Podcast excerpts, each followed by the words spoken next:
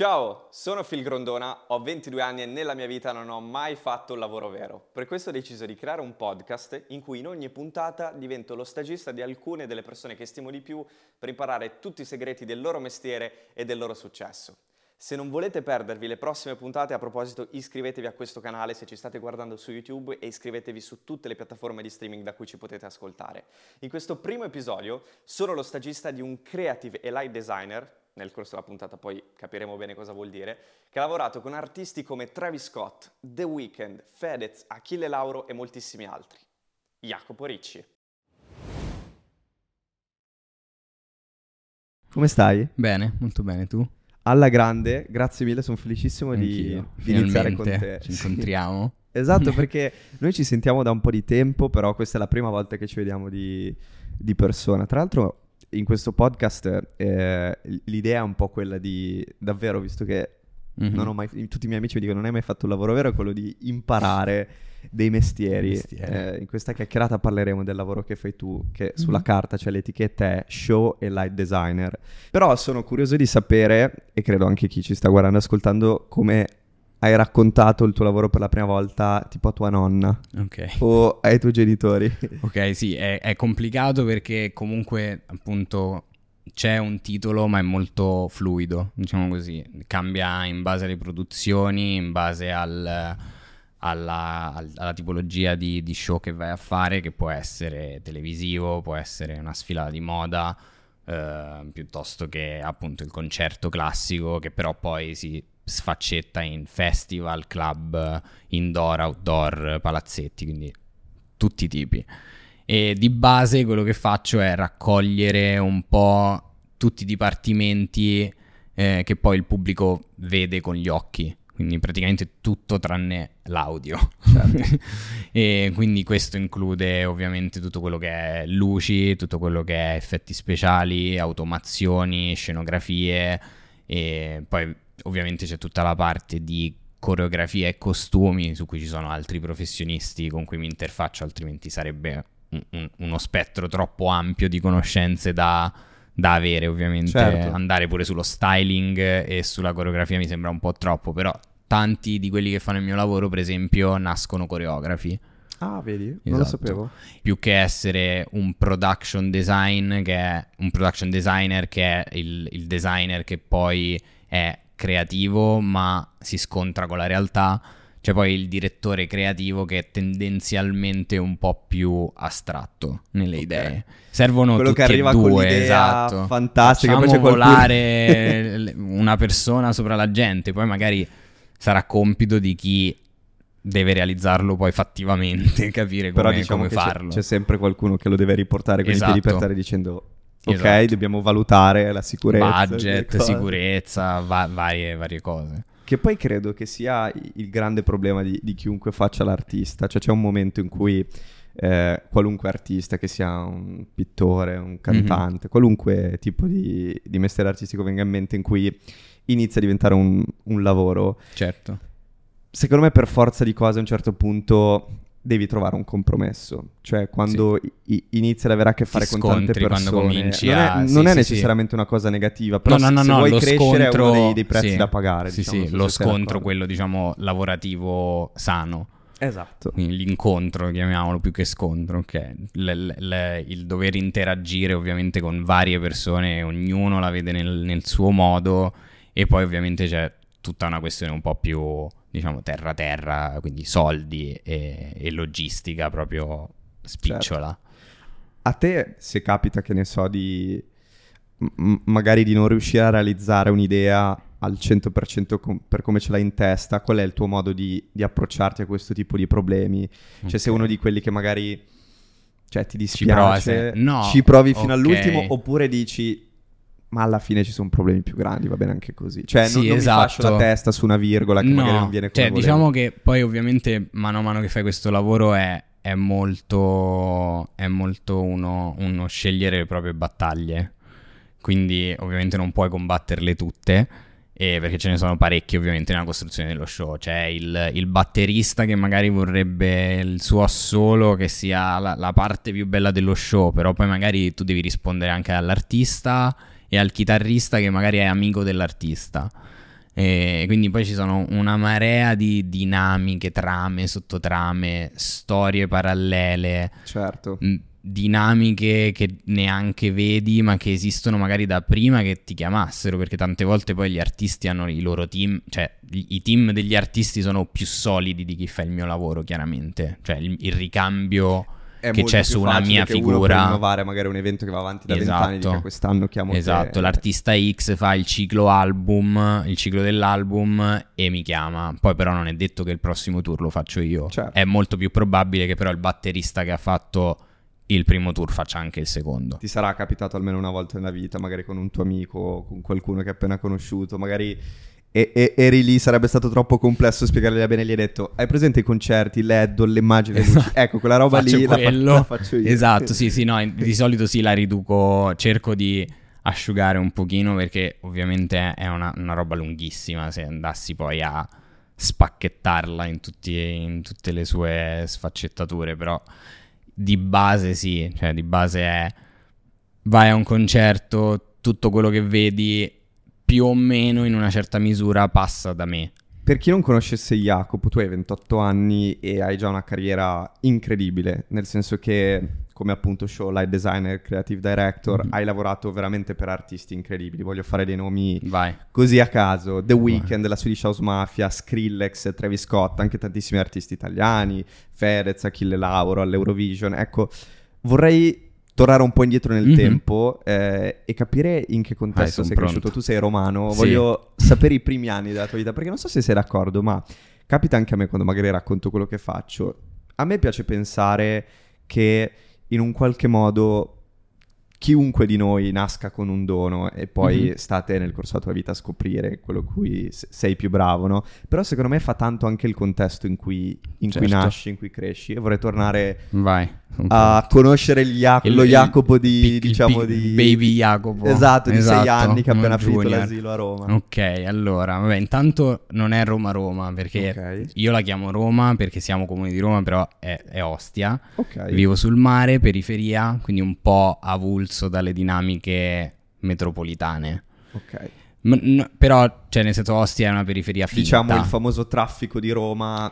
Lo vivo, lo- l'ho vissuto quando ho cominciato ad andare all'università, quello per esempio, perché ovviamente l'università era dentro il raccordo, questa famosa barriera intangibile che, Questo che- che per esatto, chiunque vive in altri posti ti- d'Italia è una leggenda. C'è chiunque di noi almeno una volta nella vita ha sentito la radio e nelle Il grande raccordo grande anulare. raccordo. Che cos'è? in tangenziale, in, carreggiata esterna è bloccato. esatto. Esatto, sì, ehm, no, quindi no, non l'ho mai vissuto ne- nella mia tenera età, ehm, però ecco, non è, tu senti di essere a Roma perché comunque essendo, è la città non comune più grossa d'Europa, Ok. Non- non- forse non, non è non accurato, però so che lo era una volta. Ok.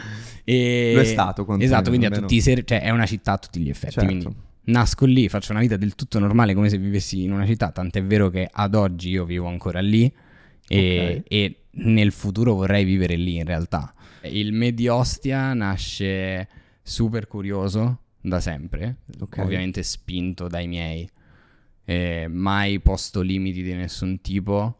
Alla curiosità, ho sempre ovviamente per fortuna sono cresciuto in un contesto abbastanza medio-alto, quindi agiato, ho avuto questa fortuna. E i miei non mi hanno messo paletti, cioè fin tanto che fossero scelte ragionevoli chiaramente, non mi hanno mai detto vai di qua piuttosto che di Potresti qua. fare il medico, l'avvocato. Esatto, mai, lì. mai avuto imposizioni di questo tipo. Banalmente mio padre è un ex guardalini di Serie A di calcio Ah, wow. e io totalmente fuori da ogni dinamica Non del te ne è mai fregato nulla del Zero, calcio. Non ho una squadra del cuore, non lo guardo. Ho guardato, guardo le partite dell'Italia, la classica cosa. Però se devi quelli- scegliere tra Lazio e Roma... Non scelgo. Veramente? Non, non- non ne ho una. Mio padre da sempre simpatizzante Lazio, Ok. mia madre da sempre simpatizzante Roma. Ah, quindi sei Quindi proprio è proprio spaccato a metà, ma zero interesse, quindi niente.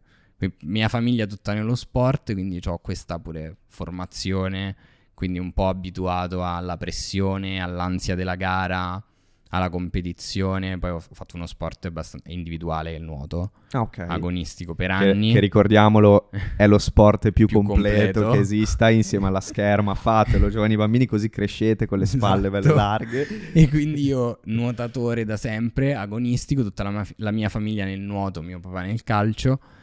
E, e niente, sono cresciuto così a Ostia, super curioso, senza limiti, a- cioè ne- senza imposizioni più che limiti. Ovviamente non è che sono Ricci Rich proiettato nel mondo del budget infinito, No, certo.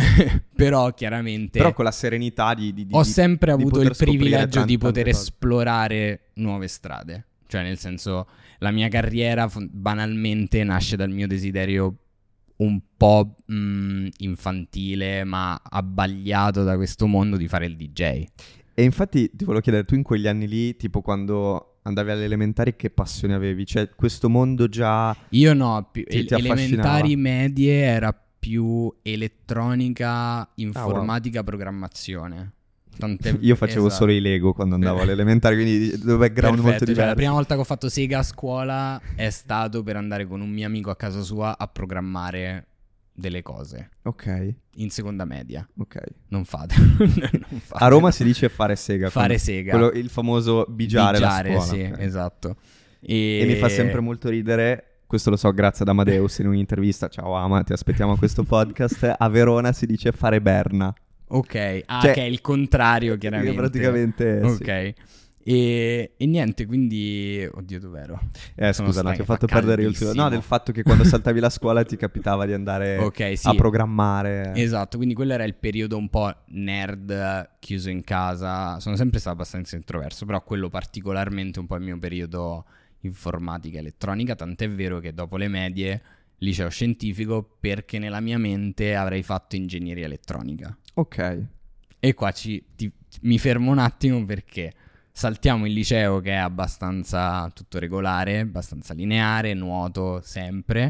A un certo punto Quanti giorni a settimana? 6 su 7. Caspita, cioè, quindi 6 su 7, 3 ore al giorno più la palestra. Sì, no, era cavolo, la davvero- mia vita. era cioè, mia madre allenatrice, ex allenatrice della nazionale di nuoto sincronizzato. Cioè, però posso dire che famiglia incredibile, la tipografi, Esatto. guardalinee, Esatto, istruttore di istruttore cioè di lavori oggettivamente. Esatto. Sì, Fighi. sì, tutti ancora nello sport. Mia madre ancora corre. Mio nonno, 86 anni, pacemaker, bypass al cuore, ancora ha fatto gare di nuoto fino a due anni fa. Che Adesso si figata. riposa tranquillamente a casa. E- Però se glielo proponi un Però se glielo proponi, secondo me, se glielo dico, si organizza. E ha fatto il cammino di Santiago, un pazzo, tre volte l'ha fatto perché Wow. una non bastava. L'ha fatto due volte in bici e una volta a piedi. Non ci siamo fatti mancare niente. Aspettiamo anche tuo nonno a Esatto, questo podcast. Due volte dopo le operazioni, quindi noi impanicatissimi a casa. Lui, io vado. Beh, comunque si vede proprio che sei cresciuto in una famiglia in cui hai avuto degli esempi Stimolante. molto Sono stato stimolanti. fortunato, mo- molto fortunato e, e non, non manco mai di, di- di farlo presente perché poi c'è tutta una parte del mio lavoro che è gestire una- tutta una serie di persone che mi chiedono come fare questo lavoro. Comunque finisco il liceo, vado e mi iscrivo in ingegneria elettronica Ok, che liceo hai fatto? e scientifico. Ok.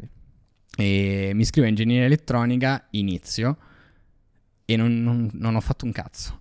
Ok. Praticamente ho fatto sei esami in tre anni. Beh, ottimo.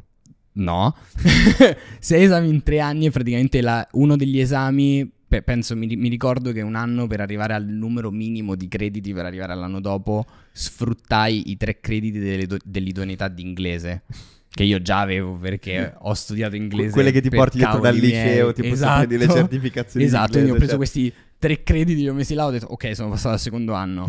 e con lo stesso trick sono passato al terzo per poi rendermi conto, oddio, non voglio fare questa roba. Ok. Quindi la realizzazione, all'epoca ero fidanzato, avevo già un po' smesso di nuotare perché comunque università, fidanzata, Certo. poi ovviamente dopo i 18 anni hai la macchina, quindi hai più libertà di non fare le cose che prima eri costretto a fare perché banalmente io mi allenavo lontano da casa e quindi o dovevo prendere i mezzi o mi ci portavano. Certo. Quindi non è che potevo troppo non andare, cioè la mia giornata era molto scandita. Quando invece ho preso la macchina, avevo la ragazza e tutto, Ti uscito sono dal aperti liceo, ho detto, mondi "Oddio, nuovi." questa è la vita vera, posso, prende- posso prendere delle decisioni un po' più, ancora più liberamente. E quindi ho cominciato a allenarmi di meno per cercare di fare l'università e nel frattempo ho cominciato questa carriera da DJ, un Ok. po' al liceo che poi me la sono portata un po' all'università e che durante il mio percorso all'università si è tramutata in più organizzazione di eventi. Ok. Quindi organizzavo delle serate in una discoteca a Ostia. tipo PR, eh, Esatto. tutto quel mondo lì. Esatto, io però introverso facevo più parte di produzione, quindi tecnica, gestivo quindi eh, l'organizzazione della serata. tipo service. Esatto, e, e mentre invece nella storia più, più antica il mio migliore amico, più cazzaro diciamo, eh, gestiva i rapporti col, col pubblico, Certo. quindi gestiva i PR, eh, ge- controllava le vendite dei biglietti e tutte queste cose. E, e niente, a forza di fare serate, caso ha voluto che uno dei soci di, di- di- di questo locale ehm, lavorava in televisione come tecnico luci. Ok. E io che ero già un curiosone che quando andavo nei Tu villaggi in quel periodo eri Sì, sì, discoteche, sì. discoteche Discoteca, Ostia, esatto. service, eh, Esatto, ragazzo col sogno di fare quando- il DJ famoso. Ok, quindi diventare il Calvin Harris di Esatto. turno. Tra magari. l'altro ti interrompo per dire, ce l'hai ancora questo sogno? No, cioè, oddio, se, se mi Oh, se cadessero capi- i soldi di Calvin Harris addosso non è che disdegnerei, però... Ma quello credo anche mia nonna, cioè No, esatto. No, è per in un qualche modo mi hai confermato una cosa che io sostengo da tempo, un po' luogo comune ma anche un po' vero, e cioè che tutti i DJ da sempre sono persone che non andrebbero mai in discoteca da spettatore, Esatto. cioè persone estremamente chiuse Esatto. lì nella cameretta Mai stato in una discoteca e infatti io quando mi chiedevano questa cosa dicevo sempre che ho iniziato a fare il DJ per non dover inventare scuse per, andare in dis- per non andare in discoteca con i miei amici. Vedi? Quindi io mi organizzavo le mie serate e io sono già in discoteca, però sono Bellissimo. dall'altro lato. Esatto, e ti fa sentire, come dire, hai la sicurezza, forse da, da persona timida ti capisco perché Mhm. cioè, sono, sono esattamente anch'io così, hai, hai la tua zona di comfort, cioè Sì, sai che non devi esatto. metterti troppo in gioco perché comunque sei lì a fare Esatto. qualcosa, stai E a mia lavorando. volta, anche quando ho iniziato a organizzare serate, mi sono, anco- mi sono messo ancora più indietro. Quindi non ero la faccia della nostra serata, ma ero tutta la, la macchina dietro, diciamo. Certo.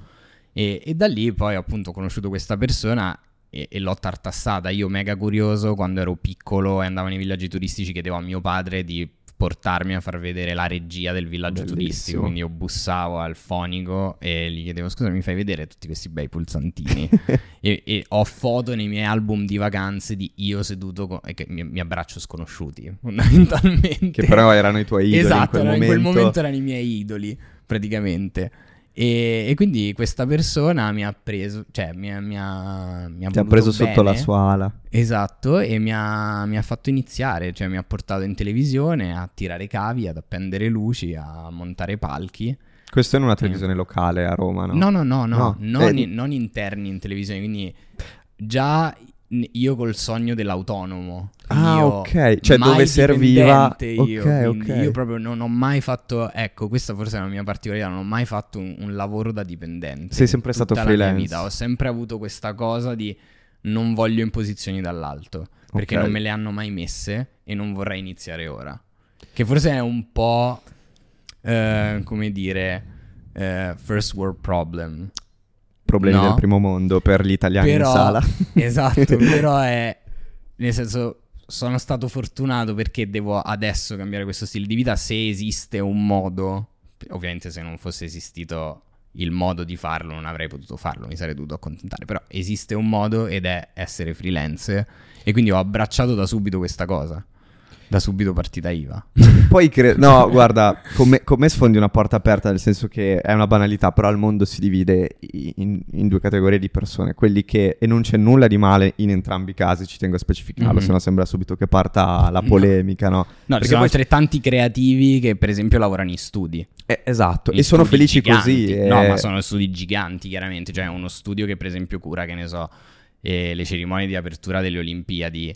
Chiaramente non puoi immaginare che sia io, Che freelance, che adesso faccio la cerimonia di apertura delle Olimpiadi. No, è un team con a, ca- a capo un'azienda, chiaramente. Però non è che quelli non hanno soddisfazioni solo perché Certo. sono, sono sotto libro paga. No, ma poi voglio dire, eh, cioè, nel senso, è, è ovvio che in determinati contesti debbano esserci dei gruppi di lavoro e delle persone che Certo. stanno sotto, però in generale condivido molto quello che dici e credo che molti saranno d'accordo perché eh, questo ti permette di avere tantissimi stimoli. Credo Sì, che chiunque esatto. faccia il lavoro creativo dopo un po' si stufi.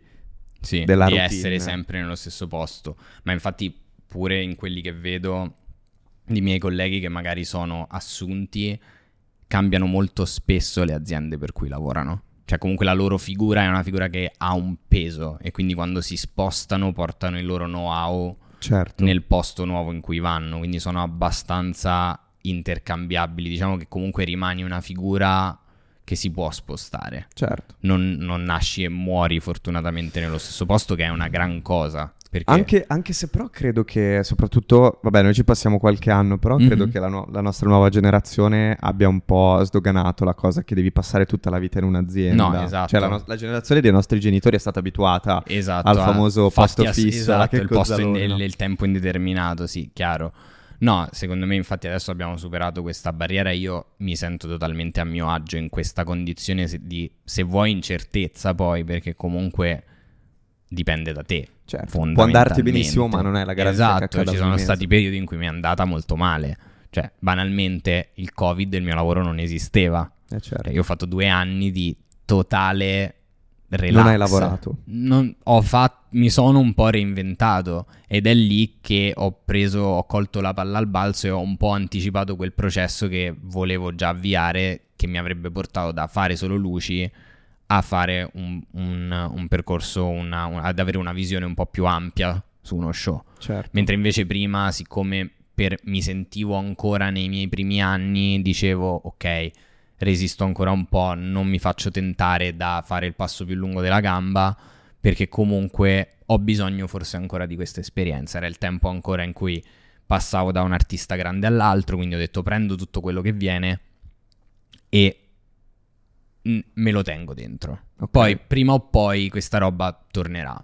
Poi questa- questo, questo bel piano ideale è stato stroncato, come penso i piani di milioni di persone. Di chiunque. Esatto, falciato in questo modo e io mi sono ritrovato e ho detto bene, adesso io praticamente perderò due anni della mia vita, cioè adesso io sono in realtà idealmente in due, a- due anni in ritardo sulla mia tabella di marcia. Per quello che ti eri prefissato. Però, esatto, però il Covid mi ha insegnato, se devo trarre un, un- un insegnamento da tutto questo, mi ha insegnato a rallentare.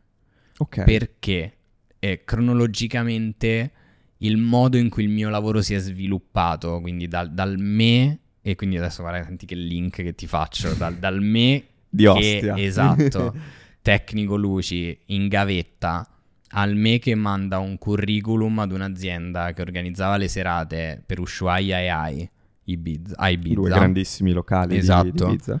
E che è stato poi ovviamente il mio trampolino perché facendo una stagione lì mi hanno preso spoiler Ok, ok. facendo una stagione lì poi chiaramente sono venuto a contatto con tutti quelli che ora sono i miei colleghi o con tutti quelli che ora sono i miei clienti certo. e, e quindi da là poi catapultato 2017 la mia vita ha fatto così Tu ce l'hai questa cosa del eh, non accontentarti mai? Immagino un, po', di sì. Sono un po' un tutto e subito adesso, cioè lo devo fare ora e deve venire come volevo che venisse. Se, se no, cioè mi creo molte aspettative, mi faccio molti film. Sono uno che pregusta molto il- pri- le cose prima che avvengano. Ok, cioè nel momento Me in le cui guardo, dicono me le riguardo e me le, me le studio da altri punti di vista. Prima di venire qua io ho immaginato come potesse essere questo, questo momento. sai che sono uguali, ma credo anche molti me lo che sono guardato, me lo sono guardato da lì, me lo sono guardato da qui. Com'era da qui? Bello, bello, tutto bene, sta Tutto bene. bene. È come te lo immaginavi più o meno, o No. meglio?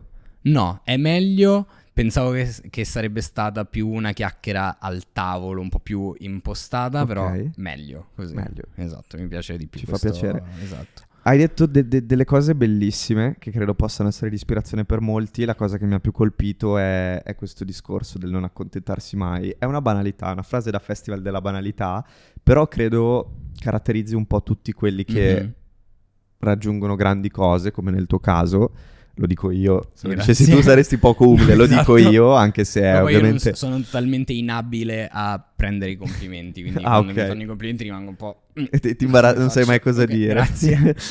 no, credo che questo non accontentarsi mai, che è la grande arma a doppio taglio, perché è quello che non ti fa mai sentire seduto, Certo. ma allo stesso tempo quello che non ti fa godere degli obiettivi che raggiungi sia un Esatto. po' una... Però ecco, adesso ti dicevo che dopo il Covid eh, c'è un po' un'altra faccia di me, quindi c'è un po' un, un- due lati di me paralleli che camminano, c'è questo non accontentarsi, ma c'è anche un sano accontentarsi quando serve. Cioè dire, ho raggiunto le cose belle, me le godo per un attimo, non è Esatto. una gara. Esatto, e soprattutto quello di prendere quel... cioè il il Covid veramente mi ha, mi ha fatto fermare, perché da- io dal 2017 sono partito. Non mi sono fermato un attimo, cioè io ho fatto la mia stagione a Ibiza nel 2017, giu- gennaio 2018 in tour in Brasile con il mio primo artista Alesso e da lì non mi sono più fermato. È stato tutto Fino al non-stop. Covid. Ho fatto l'ultimo show il primo gennaio 2020. Cioè oggettivamente non hai vissuto in un modo in cui vive una persona... No, perché diciamo, praticamente normale. poi ovviamente essendo sempre in tour io mi, mi sono lasciato poi prima di Ibiza, quindi poi completamente libero, senza vincoli, la mia vita è diventata praticamente una montagna russa. Ti sei divertito? cui, esatto, ero a casa, non ero a casa, i miei amici non sapevano dove ero oggi, non, non c'era nessun tipo di logica in questa vita. Ho preso 200 voli in un anno, ho vissuto sei mesi in un albergo, in alberghi vari sparsi per il mondo, tutto tracciato perché sono un po' ossessivo compulsivo, quindi mi scrivo tutto, mi segno tutto. Quindi ti ricordi tutte date, giorni? Ho tutti i voli che, ho preso figata, da però. sempre, dopo te lo faccio vedere.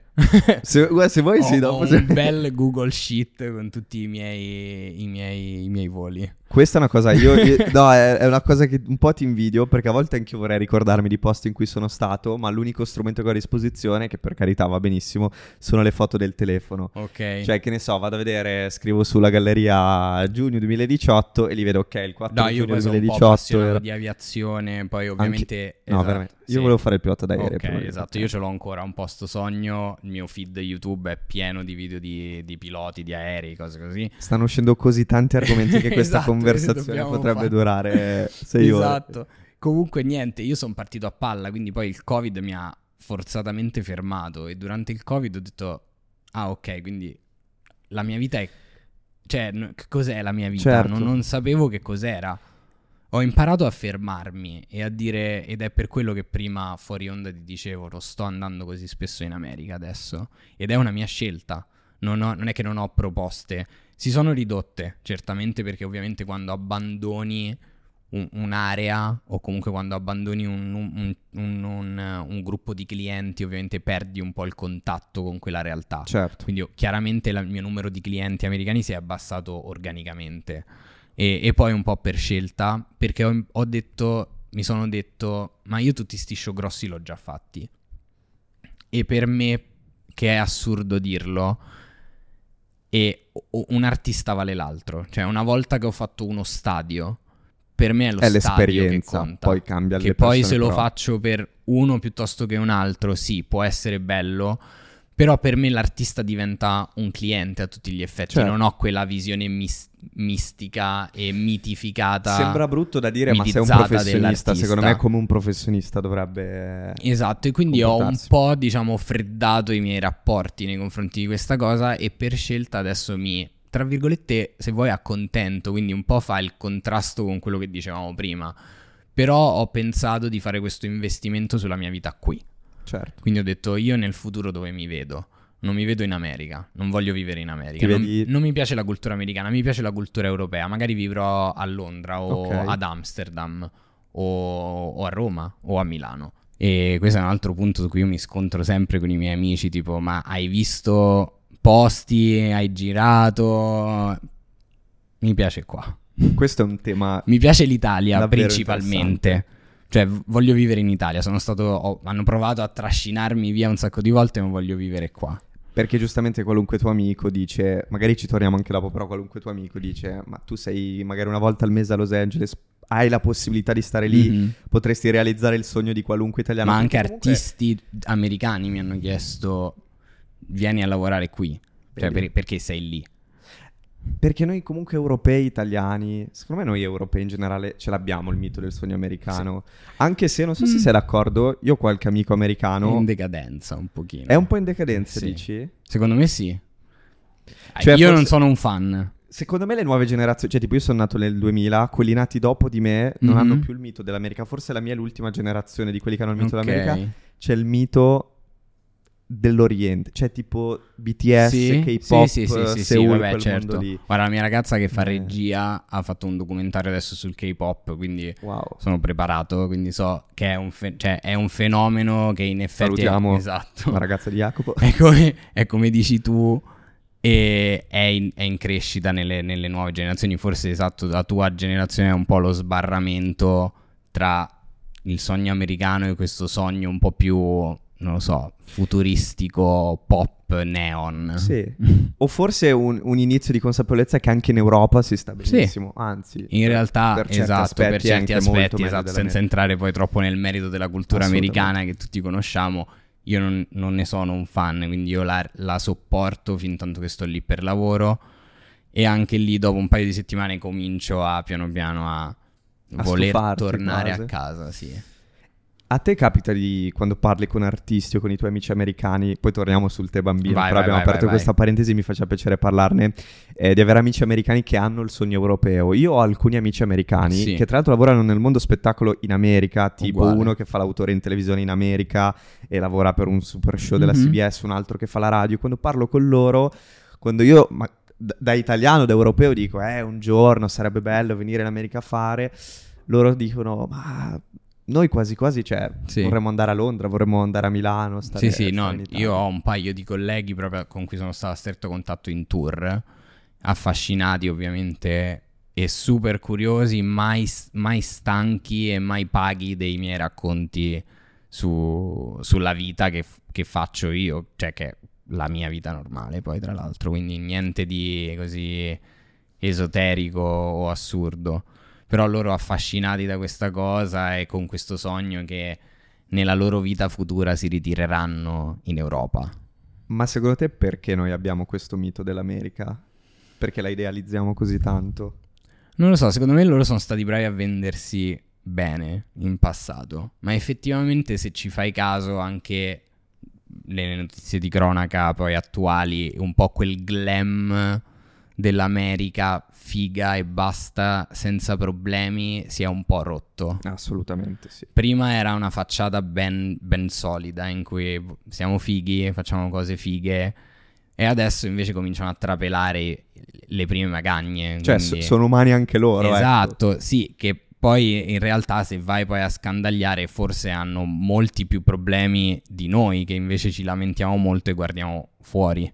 Certo. Perché se vai a vedere noi per fortuna magari non abbiamo il ragazzino che spara dentro una scuola. Ce ne abbiamo tanti altri magari Sono di problemi. Un caso su un milione può capitare, però con la Esatto. frequenza con cui capita Cioè, lì ce ne veramente- sono, esatto, cioè ce ne sono vari- varie cose che sarebbe giusto esportare dall'Europa all'America e varie cose che sarebbe giusto importare dall'America a qui. Sono, sono delle banalità, però le solite cose che si elencano, la patente a 16 anni, il bere a 21 anni, Esatto. è sempre un racconto che non avrà mai fine, Esatto. però è vero, cioè E io mi ricordo... armi anche, cioè a 16 anni puoi sparare mi pare, Cioè, non puoi possederla ancora, però dai 18 anni puoi anche possederla. È veramente incredibile. È Esatto. veramente incredibile. Però credo tu sia d'accordo, diciamo, che ehm, la mentalità delle grosse città che noi pensiamo siano America, quindi Los Angeles, San Esatto. Francisco, New York, è molto diversa poi da... È falsata, dall'America la vera vera. America non è quella. Io in tour eh, ho avuto modo di ah, sfiorare la superficie dell'America vera, non posso neanche dire di aver visto l'America vera, però non mi scorderò mai di quella volta che ho fatto una data con Travis Scott in Alabama nella settimana in cui passò quello scandalo in cui i governatori dell'Alabama sostenevano che stuprare una donna fosse legittimo. Pazzesco. Quindi puoi capire cioè, il mood che c'era in una situazione di festa e squadra europea calata in una situazione completamente assurda per noi, no? Perché cioè, per noi quella, quella roba dovrebbe essere superata da tempo e loro ne stavano ancora discutendo nel momento in cui noi eravamo a fare un festival, che è una roba dei giorni nostri, moderna, Certo. mentre invece la legittimazione dello stupro non lo è, chiaramente. E quindi c'era un po' questo, questa Ma anche- dicotomia che era, era molto strana e il, il- il pensiero mio era tipo, ma quindi, cioè, in questa folla pazza di animali che sono a questo concerto ci sono tante ragazze fondamentalmente in pericolo perché in questo stato, essendo poi la legge americana statale, in realtà non sono in nessun modo tutelate. Noi stiamo facendo un festival gigante in cui la gente è ammassata ed è un attimo che può succedere Certo. qualcosa. Cioè, per noi è così scontato che non, che- che- che non sia la regola. Cioè, io mi sentivo proprio a purtroppo può- può disagio ad essere in, una- in un posto, cioè percepivo questa energia strana di questo posto sbagliato, cioè che, che avesse delle, delle fondamenta, cioè de- del- del- delle, delle- delle cose basilari poi, perché questa è base della, della vita civile, però così profondamente sbagliate e lontane dalla mia cultura. E invece qual è il posto di America più chic, più... Eh, vabbè, Los Angeles. Los Angeles. Los Angeles e più di suo- New York? È una bella battaglia. Io, se dovessi dirti, eh, ho, vis- ho vissuto, tra virgolette, per lavoro tra andate e ritorni e cose varie. Alla fine ci ho passato due anni a Los Angeles. Il blocco più grosso è stato buoni quattro mesi lì. E mm, ti dico, è, è lontana proprio da chi sono io. Cioè, Los Angeles è lo stereotipo che conosci di Los Angeles. Quindi eh, è solo Instagram, c'è tutta una serie di, di- cioè, di- di influencer più o meno valenti che però non è l'influencer che ci tiene. Certo. È proprio lì è veramente lo stereotipo che tutti conosciamo dell'arrivismo puro.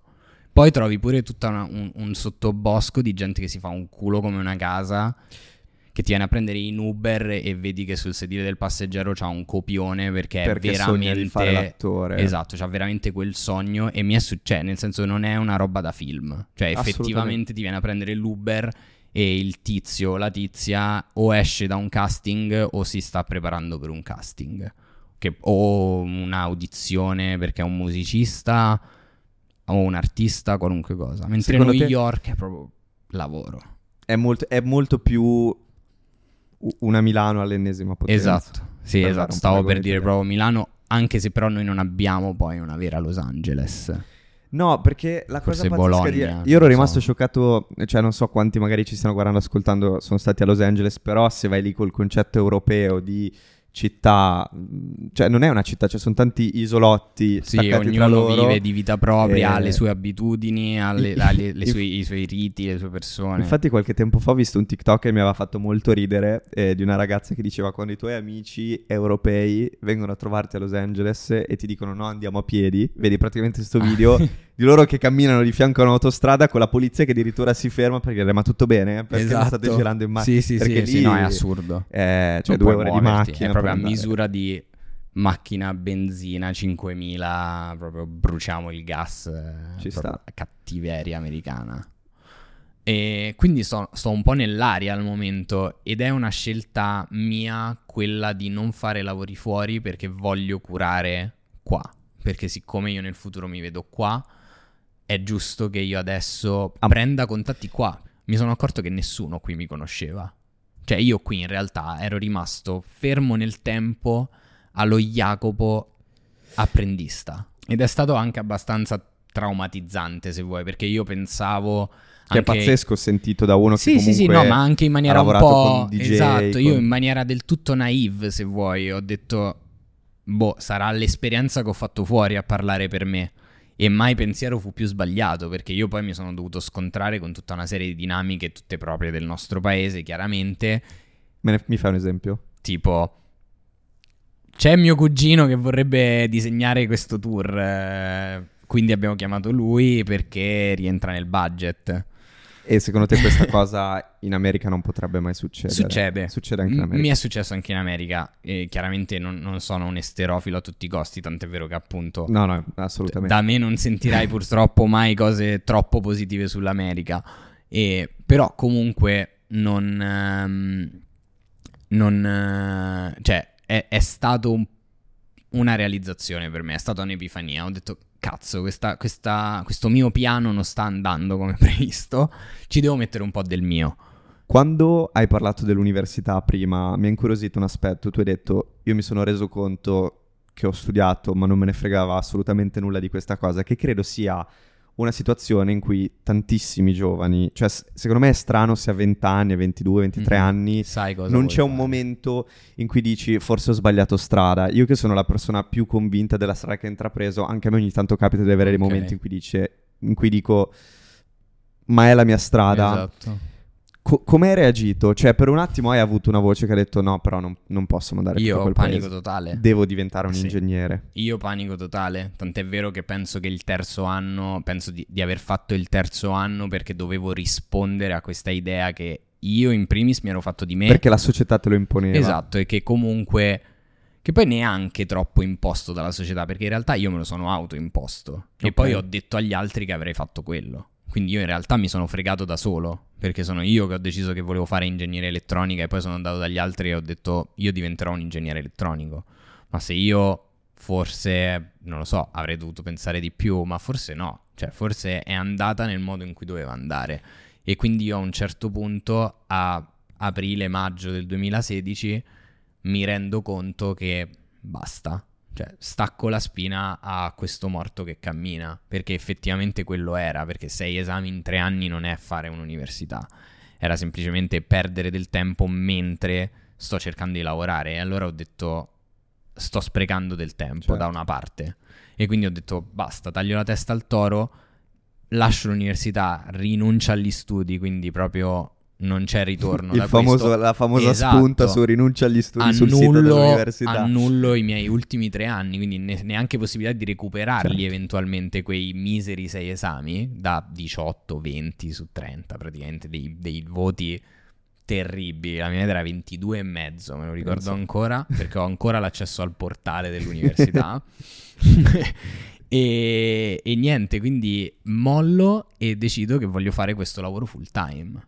E immagino sia stata la scelta migliore che potessi La fare scelta nella tua migliore vita. della mia vita, ma è stato anche totalmente un salto nel vuoto, perché io ad aprile 2016 non avevo assolutamente una carriera. Ero uno stagista che andava e appendeva le luci eh, al grande fratello. Vedi? Esatto. Quindi totalmente nel buio.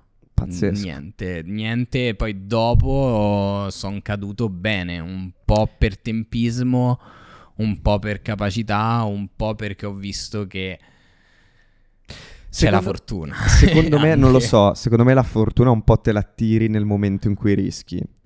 Cioè, ti- vorrei Sì. tornare. Siamo, abbiamo parlato del te che inizia a fare il Mhm. garzone, freelance, aiuta, mette i cavi, le luci. Poi hai citato quello che a tutti gli effetti. Quella che a tutti gli effetti la grande rampa di lancio della tua carriera. Cioè, tu arrivi. Eh, A ti, ti proponi a questi locali, queste Esatto. discoteche. Forse chiamarle discoteche è riduttivo perché No, veramente esatto, sono vere e proprie Ibiza sono produzioni di concerti sono produzioni tutti gli effetti. di altissimo livello, ti proponi, ti prendono e poi da lì dimostri sul campo quello che vali, quindi Esatto. fai questo ha- hai il Ovviamente successo. avevo fatto le mie esperienze in cine qua, piccoline con la console, i piccoli show disegnati da me, appunto anche le serate in Certo. discoteca, però comunque niente che mi proiettasse in questo. Però in quel momento lì immagino che tantissime persone al tuo posto forse non ci avrebbero neanche provato. Perché Non lo so, perché per me è molti, stato secondo me molti, scontro. molti avrebbero detto ma figurati se mi pre... cioè perché all'Ai di Ibiza o all'Ushuaia dovrebbero prendere proprio me che Tra sono l'altro io il un curriculum ragazzetto me l'ho di Roma dopo aver lasciato l'università. Io non è che ho mandato... ma lì come sta cioè, io non cos'è, che avevo sta- un piano. cos'è che stavi provando quando eri lì che non avevi certezze e hai detto lo faccio cioè l'hai fatto senza porti aspettative quindi L'ho fatto per sfinimento, non credo. succede ma se succede e di mandare il curriculum. Sì.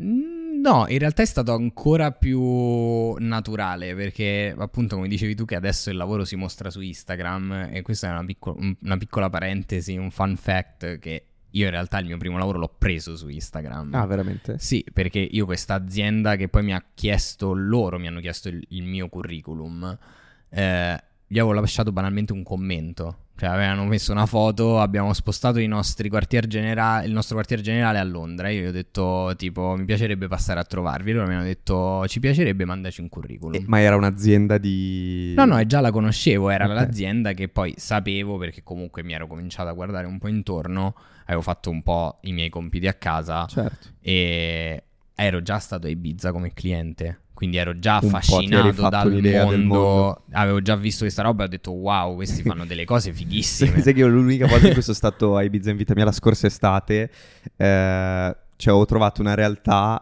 ancora più chiusa di quanto non lo fosse l'Italia durante il Covid. Ok. Ed ero rimasto scioccato perché, ma da un lato è stato molto bello perché ho Mhm. beccato un'Ibiza inaspettata e inedita, con zero No, locali notturni esatto. aperti e mi aveva scioccato, qui in Italia era settembre del 2021, comunque avevamo già tanta libertà. Lì Invece lì dove comunque si, si mangia Certo. molto tardi, eh, conosco questa ragazza che ha un ristorante nella, nella città, si chiama Ah. Città Vecchia, quella di, Sì? di Ibiza, lì dove c'è il porto. Ok. Non, non mi ricordo mai come si chiama, Ok. vabbè, quella parte di città. E questa ragazza mi aveva detto, eh sì, adesso dobbiamo chiudere a luna di notte. E quindi, ah, ok, cioè, paradossale, assurda, no? esatto. Loro mi raccontavano, in tempi normali un ristorante li chiude alle 5 del mattino, Sì, sì, anche più tardi. No, e forse. quindi io sì, Instagram.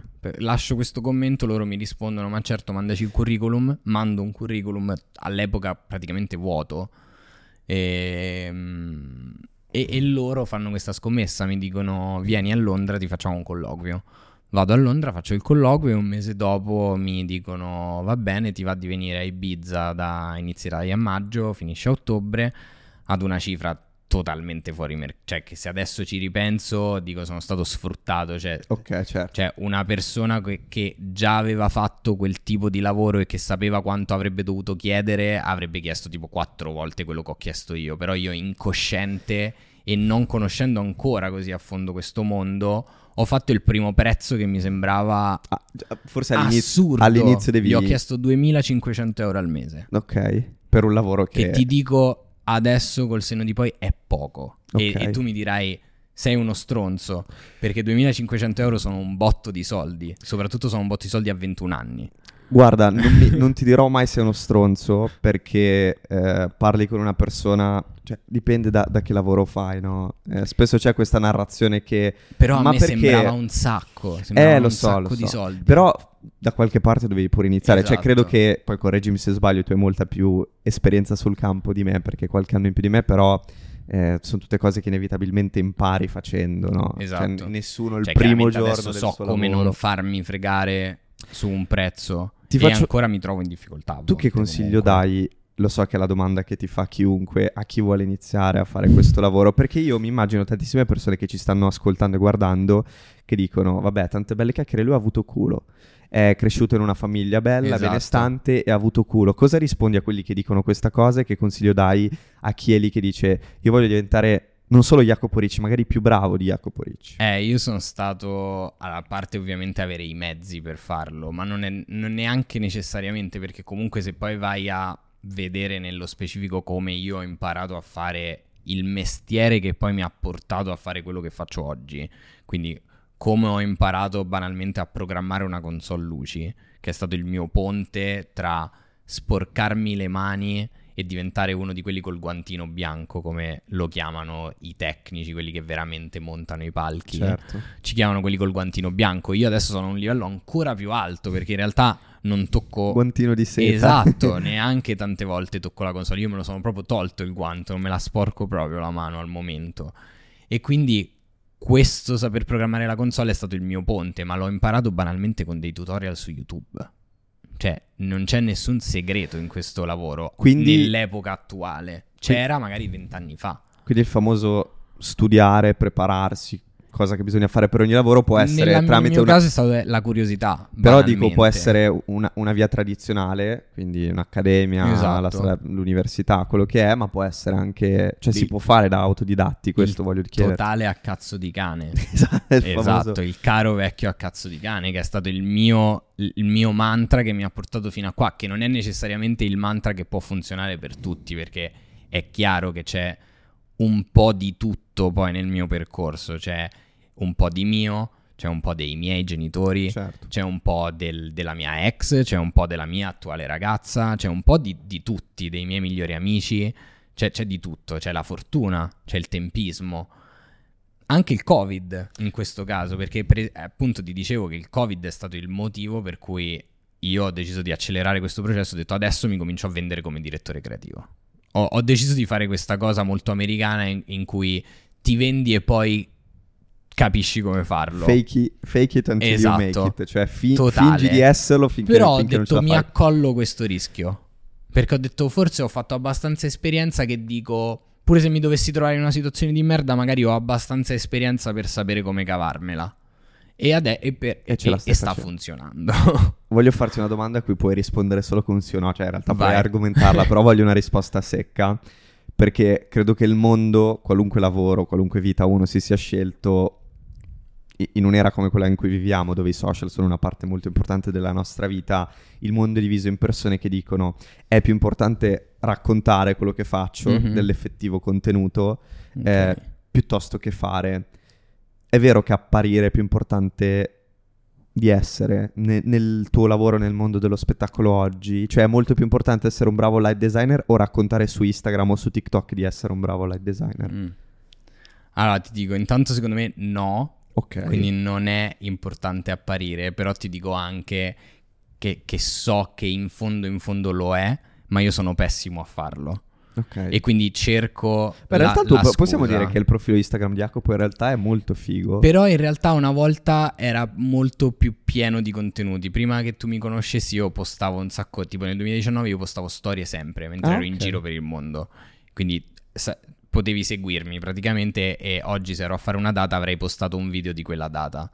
Adesso non lo faccio più, ma banalmente perché la mia mole di lavoro è aumentata in una maniera incredibile e quindi mi viene da pensare che se hai così tanto tempo da postare, cioè è un po' brutto perché Sei è un po' quel- è un po' quell'arrivismo da businessman male che dice se hai tempo di libero significa che non stai lavorando abbastanza. No, Certo. non è quello che sto dicendo.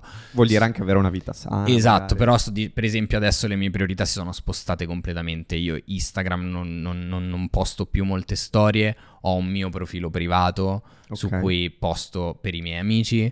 E... Che adesso tutti andranno ovviamente a Esatto, esatto, però è privatissimo, quindi non accetto nessuno se non ti conosco di faccia. Ok. E quindi adesso, Adesso sei mi- ben accetto nel mio diciamo profilo come si di chiama, no, può shitposting. dire. no, non si può dire. Posso dirti, ne ho uno anch'io, Es- su cui ovviamente ti aggiungerò Perfetto. dopo. È un Per- grosso sfogo perché poi c'è Postare a proprio cazzo questa proprio, esatto, mettere roba brutta volutamente è... Esatto. è una bella sensazione. E, e quindi niente, sto no- no- non lo curo perché non ho tempo in questo pe- periodo. Cioè, mi trovo proprio che dico: Ma io adesso stasera no, ho finito di lavorare.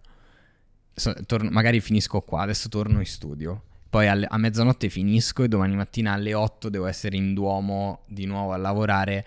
Ma perché devo mettermi lì a pensare, oddio, questa foto è meglio di quest'altra? Quale filtro metto? Che Ma caption perché metto? fo- forse sei in un momento in cui non ne hai più bisogno. Cioè è una cosa che No, magari molti eh, fanno La mia ragazza mi odia per questo. Lei dice che io invece dovrei pubblicizzarmi. In questo periodo mi sto un po' più concentrando su quello che ti dicevo prima, ovvero costruirmi il mio orticello, il mio spazio nel mio paese, perché penso di avere tutto il diritto di lavorare qua. Cioè, e perché quando sono tornato qui mi sono scontrato col fatto che ho detto: Ma cazzo, ma io per fare show di un certo livello devo veramente essere costretto a vivere all'estero. Cioè, per raggiungere questo livello devo per forza andarmene, devo per forza abbandonare i miei amici, le mie abitudini, il fatto di vivere a 200 metri dal mare, banalmente. Ma tra l'altro, eh, non so se hai presente. Io faccio sempre questo esempio perché tutti noi siamo schiavi di questa cosa, ne parlavamo prima Mhm. del- dell'America che è migliore in tutto. Ehm, se tu prendi, io che da grande voglio fare il conduttore, il conduttore televisivo, radiofonico, il presentatore, ovviamente mi guardo tantissimo Certo. la televisione. Noi abbiamo il mito della radio e della TV americana. Non so se ti ricordi l'inizio di Sanremo 2020, il primo festival di Mhm, Amadeus. co- Ci metto dentro Covid. anche l'ultimo, Mm. quello prima del Covid, Ok. quello di febbraio 2020. Ah, sì, sì, quello che si la smarcarono proprio. Esatto, appena in tempo, c'è su YouTube se volete dargli un occhio. Per me l'inizio di quel festival, da un punto di vista di luci, Mhm. immagini, proprio di, di televisione, posso dire che piscia in testa agli Oscar, agli Emmy, a tantissime Sì, cose sì, no, fatte in ma c'è tanto, c'è tanto in Cioè Italia abbiamo delle eccellenze buono. incredibili Esatto. sotto questo punto di vista. Però appunto poi ci sono tutte quelle di- famose dinamiche che ti accennavo prima di giochi di potere e vari accordi più o meno legittimi che trovi poi nel, nel- Certo. con cui ti scontri nel tuo percorso. Veniamo alle cose belle. Vai. vogliamo sapere delle verità, non scomode, Vai. però oggettivamente nel momento in cui hai passato dei mesi in giro per il mondo, jet privati, tanti jet privati mm, immagino, DJ, ehm, quest'anno sei stato al Coachella, hai lavorato allo Sì. show di The Weeknd della Swedish House Mafia, che forse insieme a Harry Styles è stata la cosa più grande che c'è stata al Coachella. Voglio sapere qual è la cosa più assurda che noi comuni mortali non possiamo neanche immaginarci, che tu hai visto nella tua Oddio, carriera. Tosta. E... Tipo che ne so, fare tre show in tre città diverse nello stesso giorno. Una Questo- roba così potrebbe... Che città erano per dire? E erano... Eh, erano tutte e tre sulla West Coast. Ok. No, erano due sulla West Coast in America e una un po' più interna. Quindi poi siamo andati addirittura contro il fuso in quel caso. Ok. Quindi abbiamo remato proprio perché lì erano più In avanti. quei casi l'artista arriva un secondo prima, fa e poi il secondo Esatto. dopo E noi ovviamente sfruttiamo il viaggio per preparare tutto. Però vieni, maga- vieni già da due date, perché magari fai, la- fai un festival, che ne so, il pomeriggio. Poi subito impacchetti tutto, cioè non l'impianto, in quel caso fai richieste locali, però impacchetti le persone e le spedisci in un altro posto Certo. su un jet chiaramente perché non puoi affidarti agli orari di aerei normali perché non ci stanno, quindi fai il festival, poi te ne vai e fai una serata alle, non lo so, alle 9, alle 10 di sera in un altro posto e poi ti fai la chiusura alle 4 di mattina in una warehouse eh, da qualche parte. E invece cose, se vuoi bippiamo dei nomi, cose proprio che mai ti saresti aspettato, proprio pazzesche, cioè che il primo aneddoto che, che hai raccontato ai tuoi amici di Ostia con cui sei cresciuto, Ah, no, il primo cioè cose aneddoto pazze. è stato di un artista. cioè io non credo che nel backstage del Coachella tu non abbia visto... il- No, allora, in realtà in quest'ultima edizione niente di bizzarro. Oh, ok. È stato un'edizione, cioè piuttosto, poi era poi l'ultima edizione è stata la mia prima edizione, cioè la prima volta che andavo al Coachella in presenza. Ho fatto dei- delle, delle cose da remoto, però nie- mai proprio lì e non mi è sembrato così strano. Certo, c- ci sono una serie di personaggi che sono strani, ma per, per loro, cioè nel Ma senso sì. so- sono loro così. E, però in quanto a stranezze, no, cioè l'unica cosa che proprio mi ha stupito e che mi ha fatto capire proprio di essere in un mondo strano e anche sbagliato, se vuoi, su certi versi, è stato un'artista famosa che, vabbè, se la BPS Ok. e che come regalo di fine produzione a tutta la sua crew ha regalato dei Rolex d'oro, come se fossero delle caramelle, Caramelle. ma a chiunque ne ha comprati tipo 100, che è anche tipo, penso, abbastanza complesso da reperire 100 Rolex tutti uguali, incisi con il nome di ognuno e il tour e tipo grazie e la sua firma. Pazzesco. Beh, però è una cosa... Sì, però ti fa, ti fa capire che sei proiettato in un 1% del mondo Sì, che non ha un, non ha un contatto con la realtà. Esatto, e quindi poi c'è sempre tutta quella parte in cui è molto importante, ed è per quello forse che io non me ne sono mai andato da Roma, che è quella di riconnettersi poi con le tue Tornare cose. con i piedi per Esatto, terra. cioè io ancora voglio e io adesso sto bramando di tornare a Roma da qua e chiudere tutti i lavori che ho qui a Milano per tornare a Roma e farmi un tramonto in canoa con i miei amici al mare. Che Cose figata. stupidissime. No, ma è... Che però mi aiutano a dire ok, questa roba esiste, cioè è questa la vita, non è quella. Quello è il mio lavoro. Quella è una simpatica parentesi che però esatto, poi ti, è ti riporta nel posto tutto, ma felice. dopo un po' diventa anche troppo. E I jet gli alberghi, basta dopo un po'. Cioè, dopo un po' voglio la mia casa, voglio il caldo, voglio il mio cane, la mia famiglia. Ci sono tutta una serie di cose che cominciano a mancarti e che cominci ovviamente ad apprezzare. Sta cosa che hai detto è incredibile, credo sia un, un bellissimo messaggio visto lo spirito di questo podcast, cioè di imparare attraverso Mhm. l'esperienza di persone che fanno lavori incredibili come il tuo, perché eh, la maggior parte delle persone pensano che tutto questo sia la felicità. Esatto. Avere una persona come te che l'ha vissuto, che ti dice no, la felicità è il tramonto è, a Roma con i miei è, amici. lo è, cioè, è sono dei momenti bello. belli della vita, Il mio però... lavoro mi, mi- mi- mi dà tanta gioia. Cioè, io sono felice di farlo. Però non è mi tutto, pesa. non è Non tutto sto dormendo in questi giorni, però non mi vedi. Cioè, non, non- non odio la vita Non in si questi direbbe giorni. comunque guardandoti. Sono abituato ormai a nasconderlo. E, però ecco, non, ehm, non- non, eh, non è, non è quello. Non è quello la mia vita, quello è una cosa che mi piace fare, è una cosa che mi dà soddisfazione, è una cosa molto bella e che non mi pesa fare, però rimanerci incastrati è molto pericoloso ed è quello che succede per esempio a tanti artisti, cioè rimanere incastrato in quella dinamica, in quella vita falsata in cui tu finisci di fare festa alle 11 di mattina, torni in un 5 stelle e ordini perché sei l'artista e hai un sacco di soldi, ordini 1000 euro di colazione. Anche perché poi nel momento in cui quella cosa viene a mancare non, non hai più nulla. Esatto, immagino. cioè se tu ti aggrappi a quello, poi ti abitui al fatto che quello è il tuo tenore di vita, ma quella non è la tua vita perché non la stai pagando tu. Cioè, io non, io non viaggio in jet privato. Io adesso magari mi concedo un volo in business perché me lo faccio pagare da una produzione perché è giusto che quando io arrivi sia in grado di intendere e di volere perché vado a lavorare Certo. e quindi quando faccio un volo di 12 ore È quello per cui la business class è nata. credo, Esatto, quando cioè è stata inventata. nome, cioè no? nel senso io Certo. dopo 12 ore di volo atterro e devo essere subito al 100%, non posso permettermi di prendermi un giorno perché mi devo riprendere dal fuso.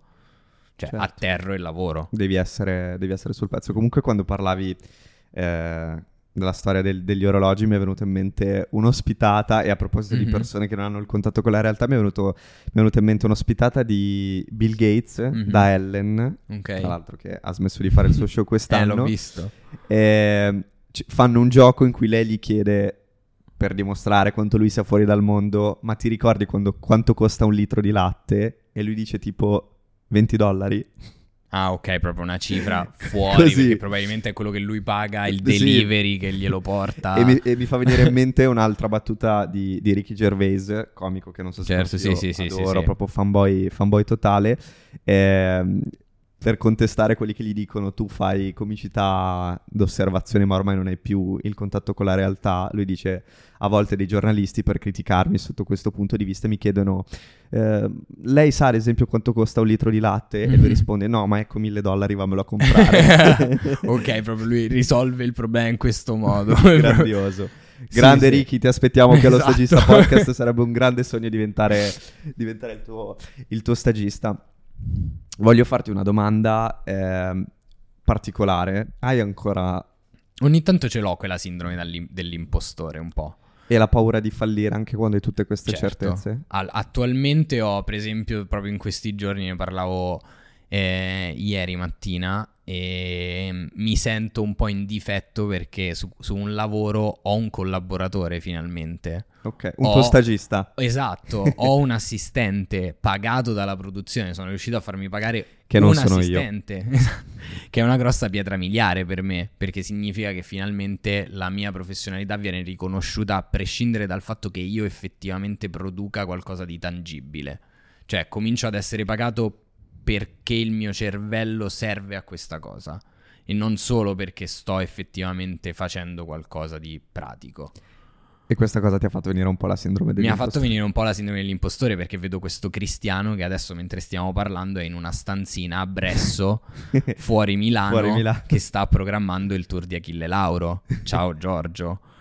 lo salutiamo. Esatto. Lo salutiamo. Non vedrà mai questo podcast Esatto. perché semplicemente non ha il tempo nella sua esatto, vita. è per schiavizzato, attualmente è chiuso in quella stanza. Però, per esempio, sto cercando di fare le cose in maniera diversa. Quindi, ieri sono andato da Ikea, Ok. gli ho comprato una pianta, delle candele, un tappeto, delle abajur. Quindi, non lavoriamo, per esempio, con la luce neon di questa stanza Infatti volevo chiederti che tipo di... di ambientazione. No, che tipo di capo sei quando ti ritrovi davanti uno come me, uno stagista? molto A parte che se fossi stronzo non lo diresti, credo. Flessibile. Sei flessibile, ok. flessibile, direi. Non, non sono né buono né cattivo.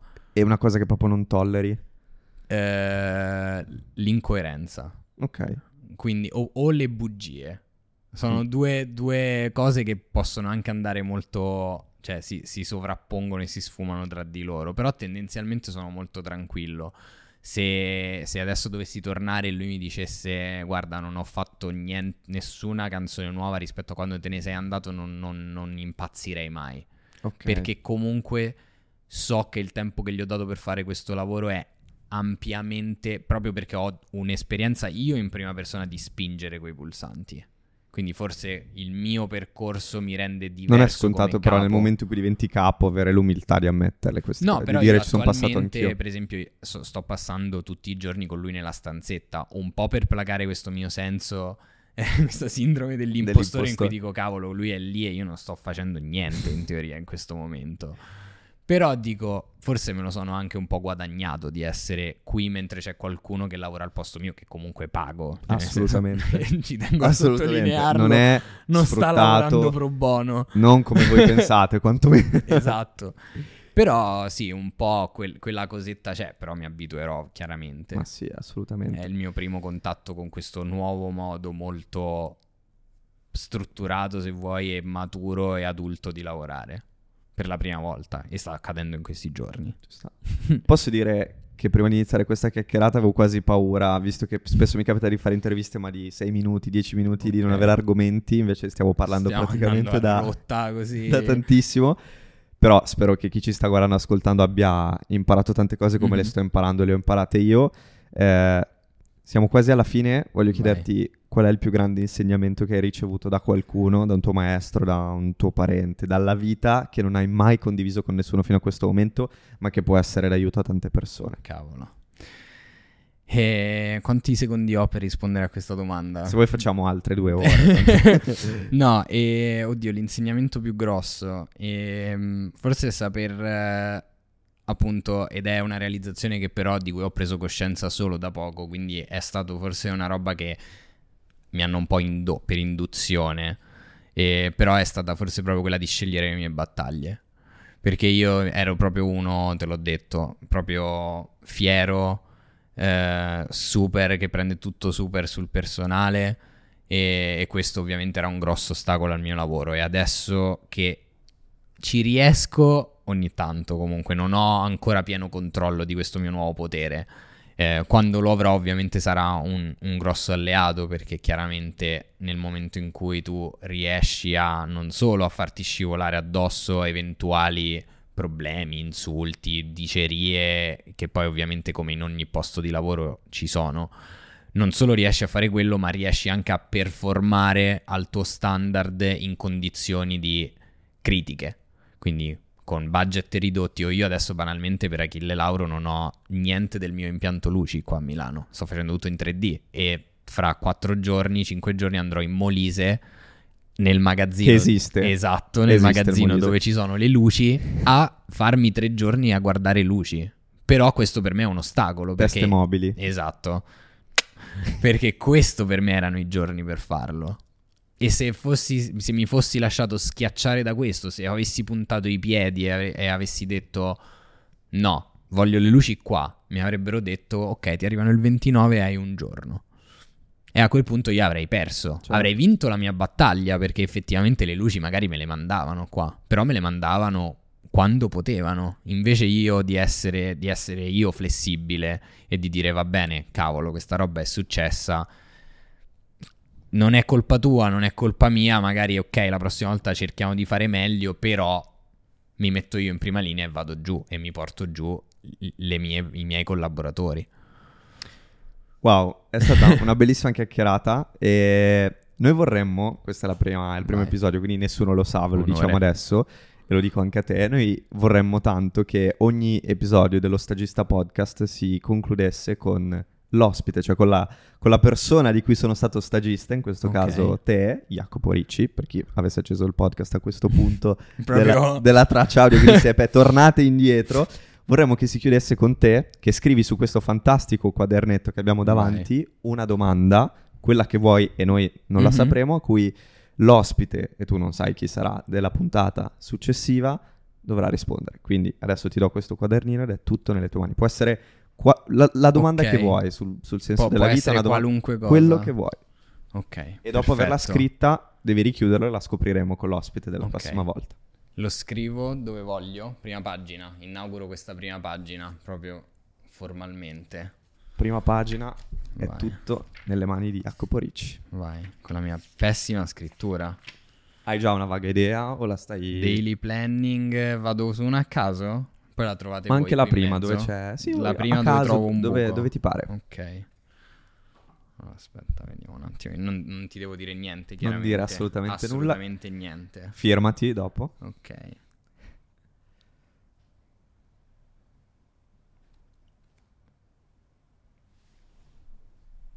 Grande concentrazione. Perché in Ce effetti è un podcast e, e stiamo zitti in questo momento. Ci scrivo da Jacopo Ricci. E poi ci metto la data. Jacopo, ti ringrazio. È stata una chiacchierata interessantissima, bellissima. Ne esco davvero Grazie, arricchito. altrettanto. E è stato un grande onore e piacere essere il tuo Grazie. stagista per un giorno. Vai. A posto. Jacopo Ricci. Grazie. Ciao. Ciao, ciao.